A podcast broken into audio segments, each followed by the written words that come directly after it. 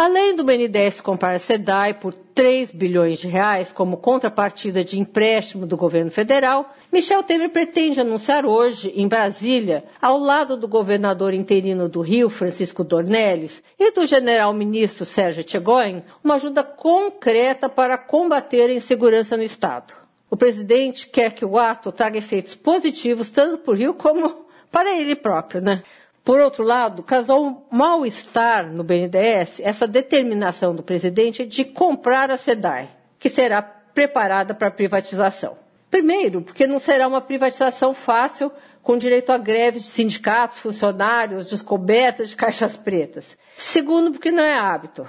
Será a segunda vez que o banco compra empresa na sua história. As outras vezes foi um pouquinho mais light. Eles compraram na década de 70, duas empresas pequenas têxteis que acabaram quebrando. Depois, duas empresas um pouco maiores que também foram vendidas na década de 70 com prejuízo. O fato é que o Rio de Janeiro precisa de ajuda.